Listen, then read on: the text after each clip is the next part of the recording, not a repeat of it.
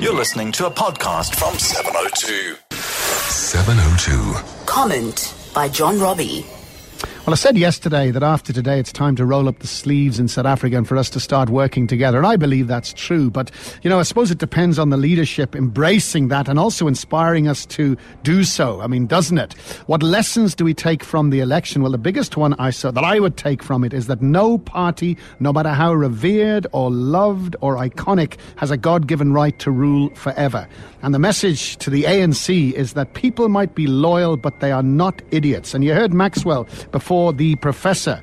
I mean, all that stuff about the ANC uh, ruling until Jesus comes again and ancestors being crossed if you don't vote, vote ANC, that is insulting and it is patronizing. And also, regardless of the good work that's been done in so many years, and it has since 1994, for the ANC to tolerate the president lurching from scandal to scandal and to see and hear supposed leaders falling over themselves to defend the indefensible is insulting to the intelligence of ordinary people. People do not like being treated like idiots. And we need leadership that makes us proud, not embarrassed. And that's what the, the where the ANC, I think, has fallen down. But still, it's the ruling party. It still has massive support and it has many wonderful, talented, brave members in its ranks. And the question is, what will it do now? Will it continue to spin that all is under control? Will it continue to lash out at the media or black South Africans for not voting? Or will it reinvent itself and go back to the values that it once held dear?